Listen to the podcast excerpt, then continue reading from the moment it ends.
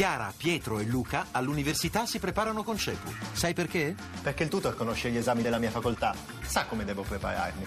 Perché faccio anche verifiche e simulazioni d'esame. Perché non voglio arrivare all'esame con l'acqua alla gola. Capito? Per superare i tuoi esami, chiama CEPU all'833 1188. Hashtag Radio 1.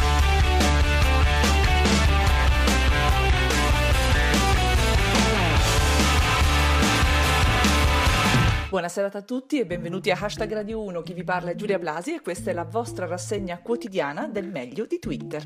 Oggi, fra le altre cose, parliamo di Roma candidata alle Olimpiadi 2024. Facebook annuncia il tasto non mi piace. Caso Chienghe. Il Senato autorizza a procedere contro Calderoli. Hashtag Radio 1. È ufficiale, dopo qualche anno di tira e molla e il secco no detto dal governo Monti in nome della sua ormai leggendaria sobrietà, Roma è in lizza per ospitare le Olimpiadi del 2024. Mancano nove anni, dite voi? C'è tempo, dite voi? Lo pensa anche Gianluigi Benincasa. Quindi hanno candidato Roma come ospitante delle Olimpiadi del 2024, giusto in tempo per quando i laureati del 2015 troveranno un lavoro. Commenta Solone. Le Olimpiadi del 2024 sono un grande appuntamento per Roma. In quella data saranno pronte le opere per il giubileo del 2015. Nel frattempo, fa notare Pirata 21, un rapporto sugli appalti a Roma li dichiara senza controlli e poco trasparenti. E la gente che si preoccupava. Il sospetto di Lick Zin. La candidatura di Roma alle Olimpiadi del 2024 sembra come quando inviti la zia a restare a cena per forma, ma dentro preghi che rifiuti. E secondo Roberto Marini, per la candidatura di Roma alle Olimpiadi del 2024 contano sulla prescrizione breve. Infine, ancora Pirata 21. Anche Budapest è candidata alle Olimpiadi del 2024, ma la fiaccola rischia di rimanere bloccata al confine.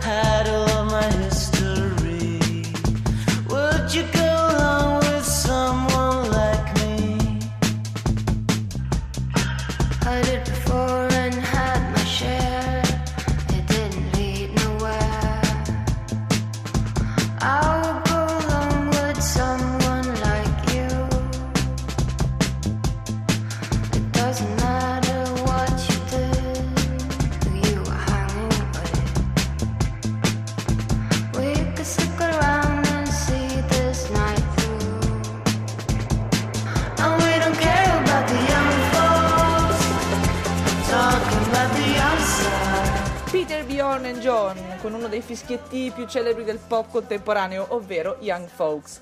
Seconda parte di Hashtag Radio 1 di oggi e torniamo alle notizie, anzi a una non notizia. È girata voce tutto il giorno che Facebook volesse introdurre il pulsante non mi piace, dislike nella versione originale. Voi immaginatevi i cataclismi che questa espressione di negatività poteva generare, ma c'è un equivoco di fondo. Il pulsante non servirebbe a esprimere disapprovazione ma empatia.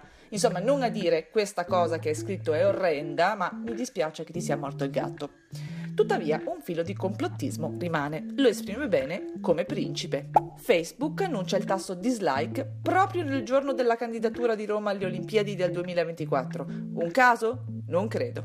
E secondo Pirata 21, su Facebook arriva il tasto per il non mi piace, così anche la minoranza del PD potrà dire la sua.